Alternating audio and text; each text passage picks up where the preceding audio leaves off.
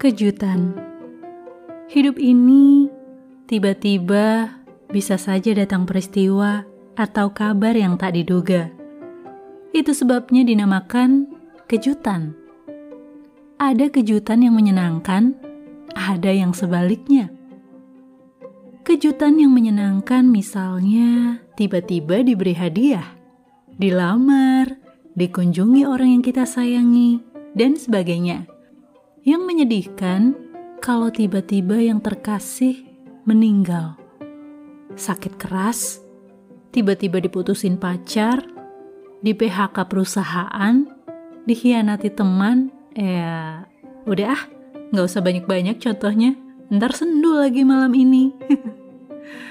well, apa pun itu kemasannya, khususnya kejutan yang tidak menyenangkan, kita harus menguatkan hati.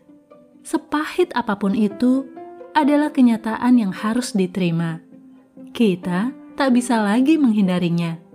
Respon kita yang perlu diatur, meski nggak bisa instan, sebab perlu proses, perlu waktu untuk mencerna sampai kita bisa menerima dan legawa.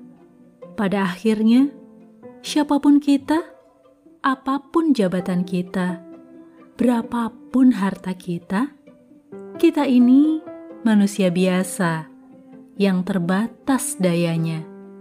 Kita nggak bisa bergantung pada apa yang fana, selain pada yang baka.